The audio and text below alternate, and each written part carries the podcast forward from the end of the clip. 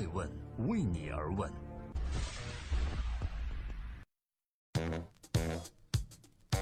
Hello，各位好，这里是爱问每日人物，我是爱成。每天爱问的团队在这个地球上找到最值得关注的顶级商业人物，来聊聊他们的商业八卦，探索他们的创新和创富的法则。今天我们要关注的是美的集团的创始人何享健。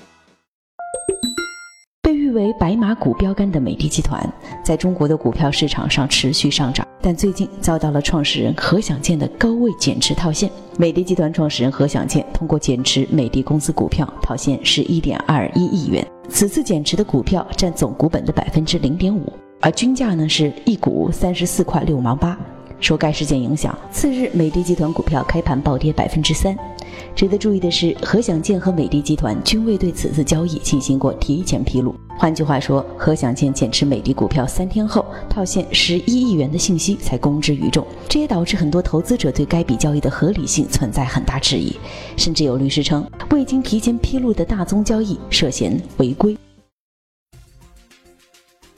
正在播出《爱问每日人物》，我是爱成，记录时代顶级人物，探索创新创富法则。今天关注不差钱的何享健家族为何突然套现呢？何享健家族作为美的大股东，被誉为是中国佛山最富有的第一家族，其掌控的美的集团在年营业额达到两百多亿美金。在二零一六年胡润百富榜中，何享健和何建峰父子以七百八十亿元的身价位列第十名。何享健是中国第一代民营企业家。把美的集团从最初的北街办塑料生产组经营为营收几百亿美金的世界五百强企业，他用了四十多年的时间。和很多传统民营企业家所不同的是，为了不让美的集团成为家族企业，何享健推动了员工持股计划，并拒绝独子何建峰参与美的的管理。这种与员工同呼吸共命运的做法，使得美的集团具有高效的战斗力，并最终使得这个集团跻身世界五百强。而后，他已入了职业经理人。如今已经退居幕后的何享健，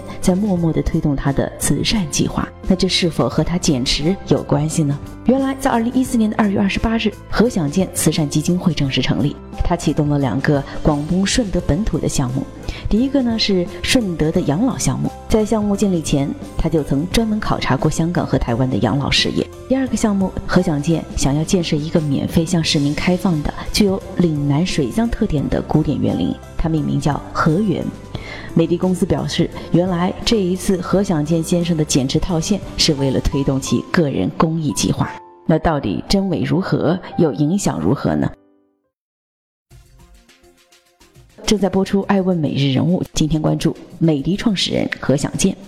关于何享健减持美的股票的问题，美的集团对媒体的说明是：自美的集团上市以来，何享健先生从未减持过公司股份。此次少额股份减持，何享健先生及其控股的美的控股仍有美的集团百分之三十五的股份。另外，在年度内，何享健及美的控股也无法进一步再次减持了。那到底是否合法呢？根据艾问了解，中国现行的证券交易制度规定啊，只要 A 股的交易数量在五十万股以上，或者是交易金额在三百万元还三百万人民币以上的，都可以采用叫大宗交易的方式。也就是说，大宗交易的最低限额呢，可以由证券交易所根据市场情况进行调整。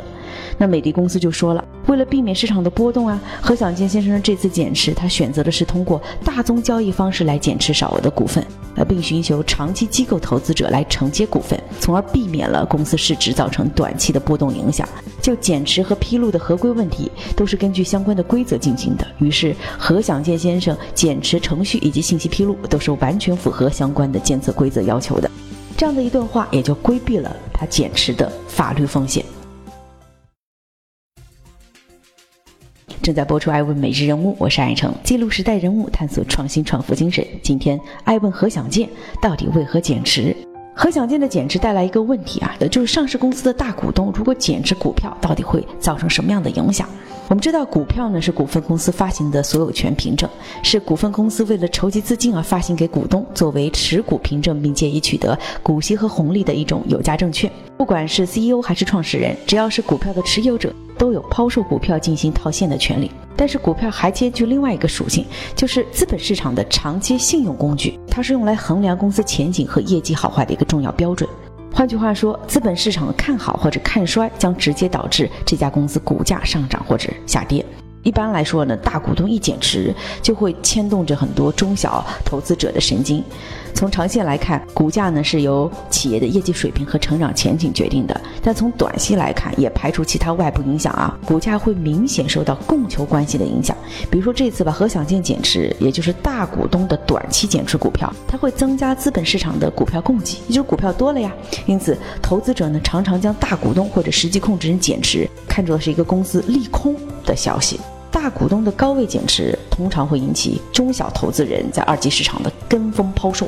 从而踩踏效应会发生，踩踏现在就是大家都觉得这股票不好了，往往就会引发股价的暴跌。那美的集团的创始人何享健作为实际控制人，大幅减持公司股票，进行了十一亿元的套现，在牵一发动全身的二级资本市场，显然会对股价造成一定的影响。那虽然何享健为了降低影响，采用了大宗交易的方式。但是呢，减持是很容易被外界误读的，误读成什么呢？误读成对美的集团股价不再看好的信号，尤其是在美的股价上涨的势头下，高位抛售，免不了会引起外界的各种揣测。所以，当何享健减持美的股票的消息一经证实，美的股价在十六号立马就出现了暴跌，而且是百分之三的暴跌。好在美的集团拥有很多充沛的现金流。公司的经营状况呢也不错，加上这个海外并购也挺顺利的，所以多家专业的机构对于美的的评级到底是买入还是买出呢？答案是买入。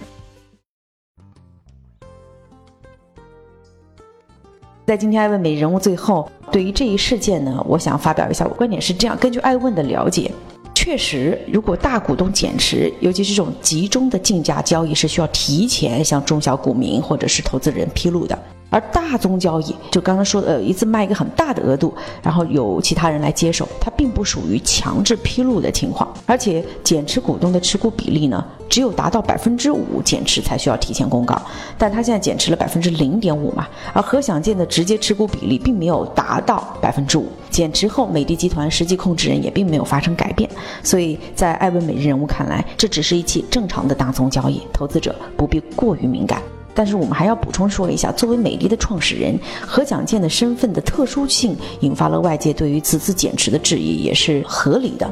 实际上，公司的实际控制人减持股票的因素有很多，有的是个人原因套现，有的呢是基于其他因素的股份变更。少额股份减持，并不代表企业实际控制人不再看好这家公司。所以，艾薇每日人物建议啊，我们的中小股民或投资者在关注资本市场变化的同时，还多应该关注一些本质问题，比如说公司的发展前景、业绩表现。往往一份优秀的业绩报表，可以从很大程度上展示企业的实力和保持投资者的信心。